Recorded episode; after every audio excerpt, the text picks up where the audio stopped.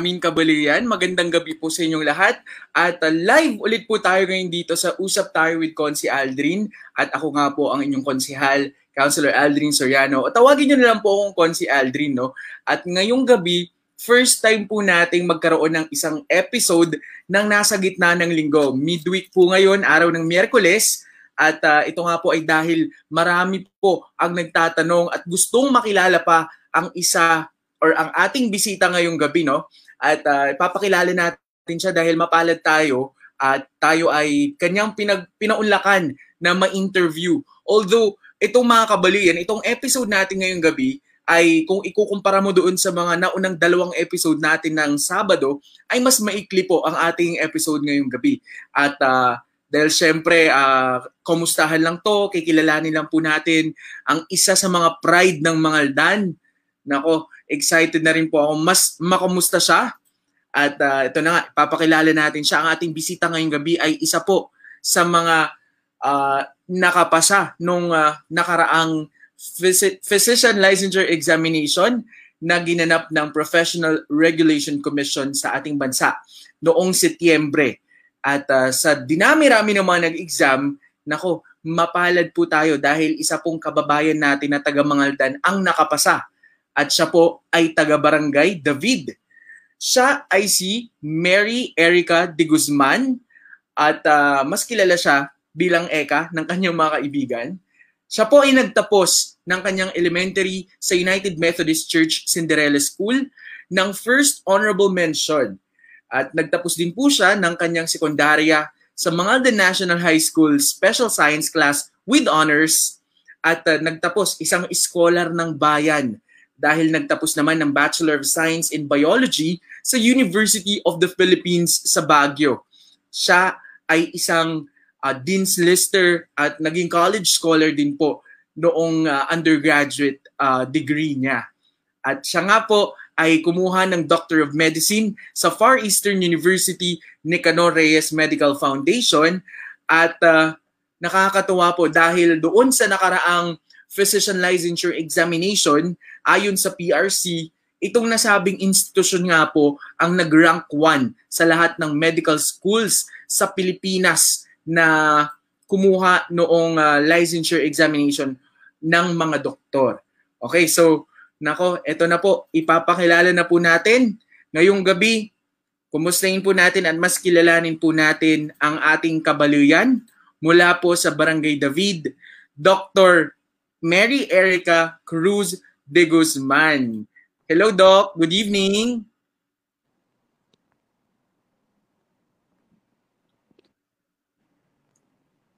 Hello, Doc Eka?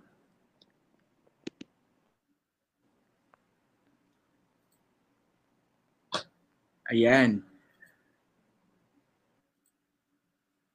Yes. Yes, uh, Doc, nandito na po tayo. At uh, ito, kung mapapansin po ninyo, uh, si Doc Erica ngayon ay nasa Quezon City, no? nasa Metro Manila. At uh, ayan, uh, tingnan, ay, ayan, okay? Hello, Doc.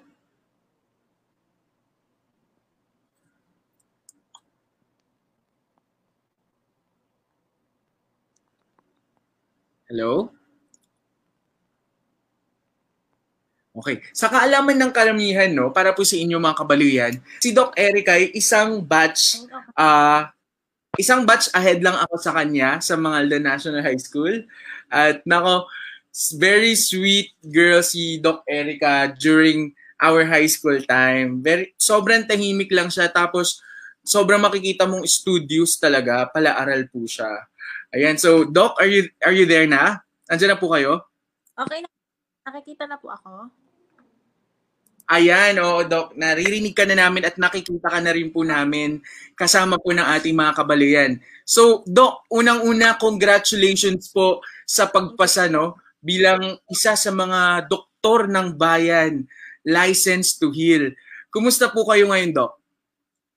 Uh, Unang-una po, good evening po sa lahat. Mas gusto ko lang po magpasalamat sa mainit po na pagbati po ng mga kabalian ko po dyan sa mga aldan. Sa ngayon po, uh, okay naman po ako. Andito po ako ngayon sa Quezon City and sa ngayon po eh, hindi pa rin po masyado nagsising in na lisensyadong doktor na po ako ngayon. Pero masaya-masaya po ako ngayon. Alright, oo no. Um, Doc, gusto nating malaman, no? marami ang nagtatanong, itong itong examination ninyo ay isang kakaiba ang circumstances natin. Dahil ayon nga sa record ng PRC, ito lang yung pinayagan na magkaroon ng ah, board exam ngayong taon dahil sa gitna ng pandemic dahil sa demand din, uh, demand or dahil sa pangangailangan natin sa mga frontliners kagaya ninyo. Kumusta po yung pakiramdam na kayo lang yung nakapag-exam din sa mga professions po? Uh, actually po, ikukwento ko mo paano po yung nangyari. Ganito po kasi yun. Um, ang original date po ng exam ay March 8 and 9 and 15 and 16. Natapos na po kami nung March 8 and 9, pero since po nung nagka-pandemic and biglang nag-declare po ng lockdown, hindi po natuloy yung 15 and 16. Kaya ang nangyari po, bigla po siyang na-postpone ng matagal. Wala pong sinabing date yung PRC kung kailan po ulit siya uh, i-resume kasi nga dahil po given the situation na may COVID nga po. And then, wow. during the during those months po, uh, yung batch po namin, trinabaho po namin na i-push din po yung pagtuloy po nung exam. Uh, nagsulat po talaga kami sa PRC, lahat po kami nag-email ng intention po namin na sana ituloy na po yung exam given the situation mm-hmm. na kailangan din po ng mga frontliners ngayon. Tapos Correct. mga tumulong din naman po hanggang sa na-reach po namin yung IATF at nakipag-coordinate din po sa PRC hanggang sa nagkaroon po ng memorandum na ituloy po yung itong exam na to. Ngayon, actually, ito nga lang talaga yung licensure exam na natuloy during the pandemic and Correct. Sobrang blessed po kasi kahit ganun yung situation, uh, nabigyan pa rin po ng opportunity na makapag-exam po kayo.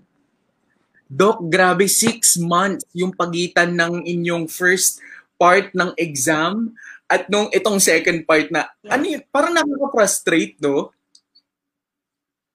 Opo, grabe po.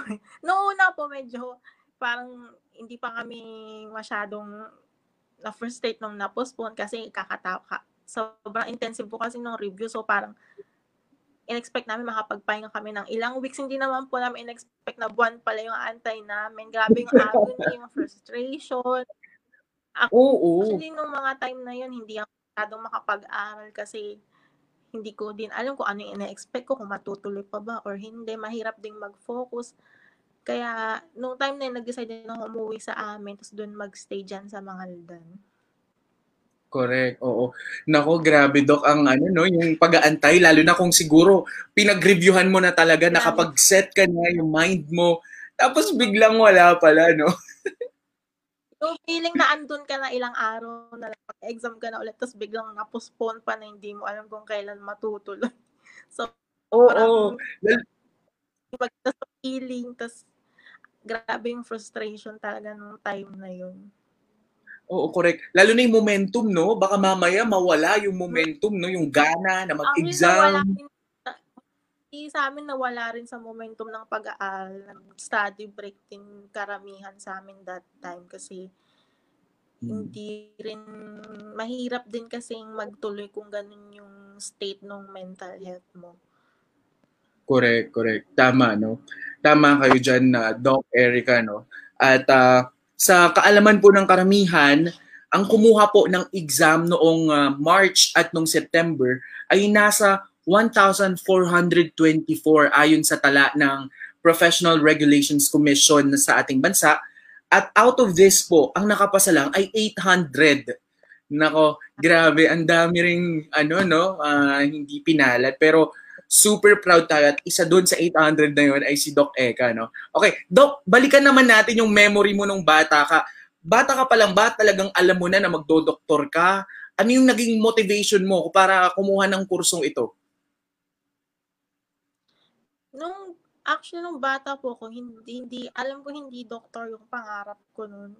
Parang ang pangarap ko at noon ay maging lawyer or nurse po ata. Tapos nung high school, nung high school, hindi pa rin ako makapag-decide. Pero, nag-apply ako ng bio sa UP Baguio.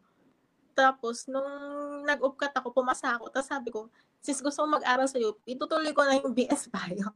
Pero na, sa isip ko na din naman na kumuha ng ng medicine nun kasi gusto ko rin ituloy yung legacy ng lolo ko na na is si uh, Congressman Hasbi Guzman dati na doctor din po siya. Gusto kong ituloy po yan na sa, gen- sa generation ko po na ako po yung susunod na maging doctor kasunod po niya.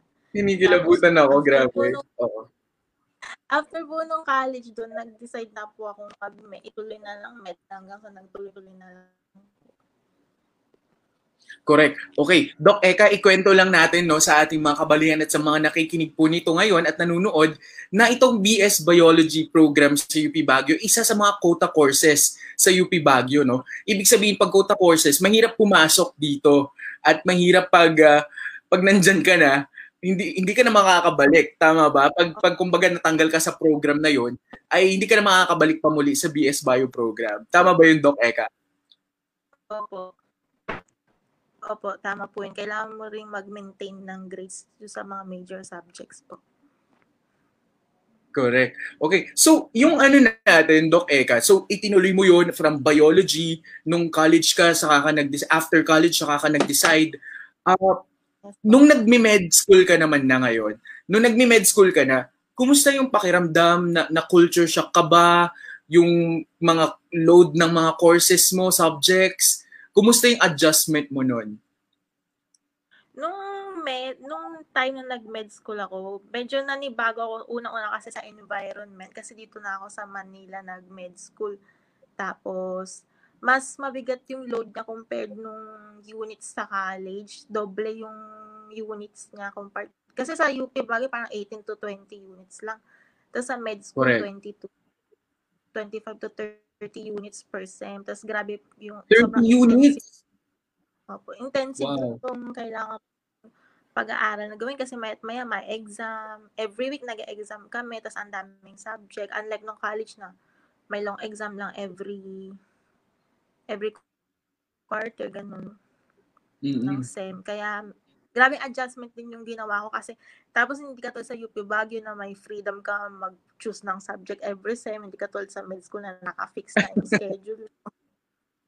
wala kang choice. Oh. Actually, nung med, wala akong vacant. Lunchtime lang yung vacant namin. Tapos minsan pag lunchtime, yun pa yung mismong exam. So, hindi ka din makakakain. Sa klase na kami kumakain. Grabe, grabe naman yun, yung scheduling, no? Uh, si, kaya sobrang pumayat ka talaga nung med school na talaga, no? Oo. so, Oo, unang-unang adjustment diyan yung klima. Sobrang sobrang lamig sa Baguio at sa QC. Papuntang QC napakainit, sobrang polluted ng paligid traffic. Polluted. Um, sobrang kabaliktaran ng Baguio. Kasi nung time na nasa Baguio ako, hindi pa naman ganun ka-traffic noon. Hindi pa masyadong madaming turista.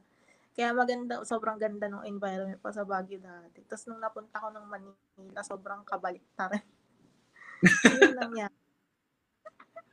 Oo, no? Okay. So, ikwento mo naman, uh, Doc Eka, nung college ka, paano yung ano mo? Uh, Siyempre, sinabi mo 30 units, up to 30 units, no? ng subjects. Ibig sabihin, 30 hours sa isang linggo ka mag-aaral, papasok. Kumusta yung time management mo nun? Sa pagre-review, sa ah. pagbabasa ng mga libro? Ang usually, pag regular days, uh, kunwari, ang pasok ko kasi ay 7 a.m. to 5 p.m. Tapos, since malapit lang ako sa school, naka-dorm lang ako, nakaka-uwi ako agad. So, pag uwi ko, magpapahinga muna ako mga 2 hours, tapos afternoon, mag-aaral na po ulit, tapos matutulog ng mga midnight, tapos gigising ulit ng maaga para sa school. So, parang, ang tulog mo lang talaga sa med ay 5 hours, 4 to 5 hours. Mm-hmm. Siyempre, yan yung mga nag-uumpisa pa lang, no, Doc? Pag weekend naman, minsan, hindi ako nag-aaral, lumalabas ako, nag-unwind, nag, ina nag-aayos mga barkada ko mag-mall or ang favorite kong pastime noon nung nasa med school ako. Actually hanggang ngayon, yun nga manood ng mga gigs sa mga bar, tapos mga show, mga concert. Yun talaga yung hilig ko nung nasa med school. Tapos, yun po. Wow, grabe no. So, ito mga kabalian, sinasabi ni Doc na despite all the pressure no, talagang kailangan natin na mag-unwind para ma-relax naman tayo once in a while, right? Once in a week, ganyan. Okay. So Doc, ito yung kinikwento mo kanina, yung study habits mo noon, ito yung during siguro mga first three years or first two years ng Yeah. med school. Paano naman nung nag-umpisa na yung clerkship? Ah, pero bago yun, ano nga po ba tong clerkship na tinatawag sa med school, Doc? Ah, okay po. Bali sa med school po kasi 4 years po ang med school. Ah, yung 1 to 3 years classroom po yun. Sa classroom ka lang po. So parang ano lang siya yung classroom na environment yung learning. So may teacher, tas may prof, ganun. Parang sa college. Tapos sa fourth year mo, sa last year mo, yung buong year na yun, para kang, ang tawag sa'yo, junior intern or clinical clerk. Yun na yung i-dis- ah, i-assign ka ng school mo sa iba-ibang hospital para mag-rotate sa iba-ibang department like surgery, internal medicine, pediatrics, um, OB, tapos ibang-ibang, depende sa school kasi yung mga affiliation nila ng mga hospitals. Eh sa FEU kasi ang dami nilang affiliation na government hospitals. Correct. So ang dami na hospital during my clerkship.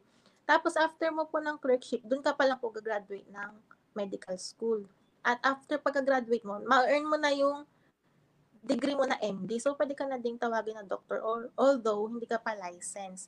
Then, after po nung fourth, after mo po ng 4 years sa med school, required ka pa po ulit mag postgraduate internship sa chosen hospital mo naman po. Ikaw na po yung mamimili. Tapos one year ka na po doon na mag stay Tapos iikutan mo po lahat ng department sa hospital na yun. Okay. So nabanggit mo na yung clerkship, Doc Eka, no?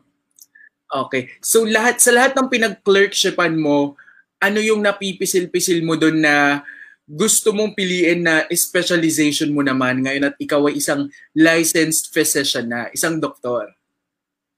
Sa lahat kasi ng narotatean ko na department, pinaka, nung clerkship and internship, pinaka nag-enjoy talaga ako sa ENT, HNS, or ENT. ears, nose, throat, oh, head and neck surgery. Doon po ako pinaka nag-enjoy. Kaya, yun din po yung naisip kong kunin po ngayon. Pero, palay natin, pwede po magbago. Depende po. Pero yun po yung parang gusto ko pong kunin talaga. Wow, oo nga, no? Kita nyo, pag, pag inisip mo kasi pag si Doc Eka, yung personality niya, yung una mo maiisip, parang ped, pediatrics, or pwede rin yung OB-GYN, pero ito nga yung napipisil niya, yung ENT, ano? Okay. So, Doc, ano naman yung advice sa'yo ng mga magulang mo uh, during the review, during med school hanggang sa review, sa sa licensure hanggang yung sa six month na na gap doon sa exam mo, ano yung payo naman nila sa'yo during that time? Ah, when it comes to my parents naman, ang gusto lang nila talagang gawin ko is ah, mag-aral ako mabuti and then sabi naman nila, sobrang blessed naman ako to have parents na kayang i-provide po yung lahat ng kailangan ko. So, ang kailangan ko na lang po sa part ko ay mag-aral. Tapos kung ano man po yung gusto ko, ay susuportahan naman po nila hanggang sa makakamit ko po yung gusto ko pong ah, profession sa buhay po. Correct. And Ito maraming nag sobrang may mga nag-PPF. Ay, sige, Ano sorry. po? Okay lang Sige, kun- ituloy mo, ituloy mo lang. Sorry, Doc. Ayun, sobrang thankful po ako sa parents ko kasi nabibi, nabiyayaan po ako ng ganong parents na willing po i-provide lahat para sa iyo at willing kang supportahan po sa dream mo. O, di ba? I-shout out naman natin yung mga parents ni Doc Eka, sila Mr. Jose Enrico at si Mrs. Marlene Cruz de Guzman ng Barangay David Mangaldan. Hello po, Tito, Tita. Congratulations.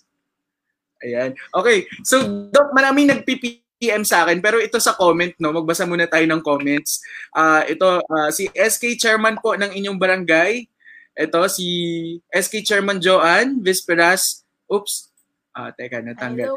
Si SK Chairman, ayan, sabi niya, congratulations. Ayan. Hello, Consi. Ayan, si Sir Nonnon Soriano, congrats po. Si Alvin Tibigar, congrats ate, sabi niya. Mo. Ito. So marami tayong mga bumabati sa ating ngayong gabi. Okay? So, i-like at i-share nyo lang po ito para sa mga nanonood. Pero we have, uh, meron na lang tayong kaunting oras, no, mga kabaliyan. Kaya, uh, samantalin na natin, no, na matanong si Doc. May nagpapatanong dito, Doc, pero sinend niya sa akin sa PM, nahiyang itanong. Kumusta daw ang love life? May time pa ba para sa love life ang isang med student at doon sa nagre-review para sa med board exam? Mahirap po mag ng love life pag nagme-med school. Oo. oo. Na-imagine ko, no, kinikwento mo, Doc, grabe yung oras ng review, pahinga, tas, di ba? Lalo po nung, nung board exam talaga, nung wala pang pandemic, kasi talagang everyday kailangan mong mag-aral, tapos uh, ah, 16 hours a day, kailangan nakaupo ka lang, nagbabasa. Tapos 4 hours ka lang matutulog, tapos ganun ulit kinabukasan. Every day, di, wala dapat ikaw sayangin during the board review kasi sobrang importante ng bawat araw. Although, Correct. na postpone kaya Ayun po. Opo. Okay, Doc, ito matanong natin. Doon sa pag-aantay mo during the six-month na gap ng exam, ano yung, at during this pandemic, COVID-19, uh, ano yung pinakamahalagang lesson na natutunan mo naman uh, sa experience na to? Yung pinaka-importanting lesson na natutunan ko is dapat magkaroon ka palagi ng patience sa lahat ng bagay kasi everything happens for a reason naman. Kagaya nito, feeling ko naging blessing din yung pandemic para sa akin na hindi naman siya as blessing, pero nabigyan ako ng time para mag-spend ng more time sa family ko kasi nga nakauwi ako during that time. Tapos ang dami ko din pong na-discover sa self ko, natuto akong mag-bake. Oo nga. ko nagawa nung pandemic during my study break. Kaya medyo sa part ko, kahit medyo frustrating siya na na-postpone yung board, marami din naman po ako akong nagawang maganda ang during that time. Oo nga, naku, nakakat- nakakatakam yung mga pinopost ni Doc Eka sa kanyang Facebook na mga binibake. Diyos ko, panira ng diet. okay, Doc Eka, meron naman tayong ano, um, so, uh, alam, nawala na yung tanong ko. ano, ito, ito na yung tanong natin, no, kabalian. So moving forward, Doc, since ito, nakuha mo na yung lisensya mo, uh, meron ka ng ID from PRC, ano yung uh, ano na yung plano natin, Doc, at isa ka ng license to heal physician? Ang plano ko po ay gusto po sana mag-apply for residency muna ng training tapos after po ng training saka ako po yun, magpa-practice na po ako at bala ko din pong bumalik dyan po sa mga dan para po mag, makapagsilbi din po sa mga fellow kabalayans po natin. Yay! Naku, aantayin ka namin dito, Doc Eka, ha? okay. Okay. So, ito meron tayong, bago tayong doon sa ating concluding part, ito, batiin lang natin yung iyong tita, si Ate Maria Teresa de Guzman. Hello, Counselor. Glad you're having interview with my niece. Hello, auntie. Hello, ate. And ito, tinatanong nila, anak ba ni bro Eric yan? Yes, si Tito Eric po. Ito si okay. Jerome Lawrence Garcia. Congrats po ate Ikang. Wow, Ikang pala ang tawag sa'yo. Opo, yan po yung palayo ko ng bata po. Oo, ito din si Tita daw. Tita Eka, congrats from Irish. Hello. Uy, meron ka dito, Ninang. Doc, may nina, may inaanak ka dito, si oh. Julian Tibigar. At utang sa mga Oo, di ba, Len? Ako, for sure, masaya ang kanilang December this year with you, Ninang. okay. So, ito na lang concluding part natin, Doc. Um, uh, ano yung maia-advise mo naman uh, sa gitna ng pandemya? Yung iba, nag-iisip pa, Doc, no? Dahil sa nangyari ngayon, marami ang nag-iisip na ituloy or gustong i-pursue ang medical field, no? Ang medicine especially, okay. no? So ano po yung maipapayo naman natin sa mga halimbawa yung mga nakikinig o nanonood nito na nasa elementary pa lang, high school, college or maging yung mga graduate na ng college na nais bumalik sa school at i-pursue itong medicine dahil ayon nga sa ating nakita naman po natin, no, itong pandemya, pinakita niya na yung halaga talaga ng mga doktor sa ating uh, komunidad. Ano po yung maipapayo niyo sa kanila, Dok? Sa mga bata or estudyante na nais ituloy yung ganitong field? Uh, well, medical course is a very important course kasi kasi you're dealing with life. Dapat, pag uh, kumuha ka ng medical course, dapat buong puso mo yun na kukunin and kailangan uh, willing kang mag-render ng service mo sa sa mga patients mo kasi uh, ang goal po kasi ay improve yung quality ng life ng bawat tao sa community mo. So, it's a very, very uh, serious commitment. Kaya dapat, kung gusto mo talagang mag-pursue, dapat buo yung loob mo na kunin yung course na to. And mahirap siya along the way, pero kung meron ka namang tamang dedication at may goal ka talaga para um, makimit mo yung dream mo, kayang-kaya mo yun. At magtiwala ka lang sa sarili mo kasi lahat naman ng bagay ay makaya mo basta wag mo lang kalimutang mag, uh, humingi ng tulong sa Panginoon and uh, andyan naman palagi yung family mo para sumuporta sa'yo. Yes, ayan. So, Doc Eka, with that, maraming maraming salamat. Ito, alam nyo kabaligan, uh, sobrang proud po talaga ako. Kaya uh, sabi ko kailangan nating i-guest ngayon gabi sa ating podcast si Doc Eka dahil nga nakasabay ko sa isang year lang yung gap namin sa high school no hanggang college. Kaya sabi ko Oo, sobrang proud ako niyan. At syempre, hindi lang ako, kundi yung buong Mangaldan. Dahil meron na tayong isang uh, doktor na naman po. At uh, ito ang kanilang batch. Nako, ang dami nyo ng doktor ha. At may abogado pa yung kanilang batch. Sa shout out naman, meron ka bang mensahe or uh, pag-greeting sa mga nanonood or sa mga friends mo, Doc Eka? Uh, Unang-una po, gusto ko pong magpasalamat sa mga fellow kabalens ko po dyan sa mga dance, sa suporta po na pinakita nila nung nalaman po nilang pumasa ako. Ka, lalo na lang po kay Honorable Mayor Lambino po, uh, salamat po sa pagbati niyo, Mayora po, and sa mga uh, kabarangay po po dyan sa Barangay David, yung suporta din po na pinakita po nila sa akin. Sa family ko po, dyan po sa, sa Di Guzman family, yung mga Cruz family po, tapos yung mga uh, iba ko pa pong relatives, thank you din po sa support na pinakita niyo sa akin. And mga batchmates ko po ng high school and elementary, shout out po sa mga batch 2005 ng Cinderella School tsaka 2009 ng mga the National High School Special Science class. Thank you po sa lahat. Maraming maraming salamat Ayan. po sa lahat.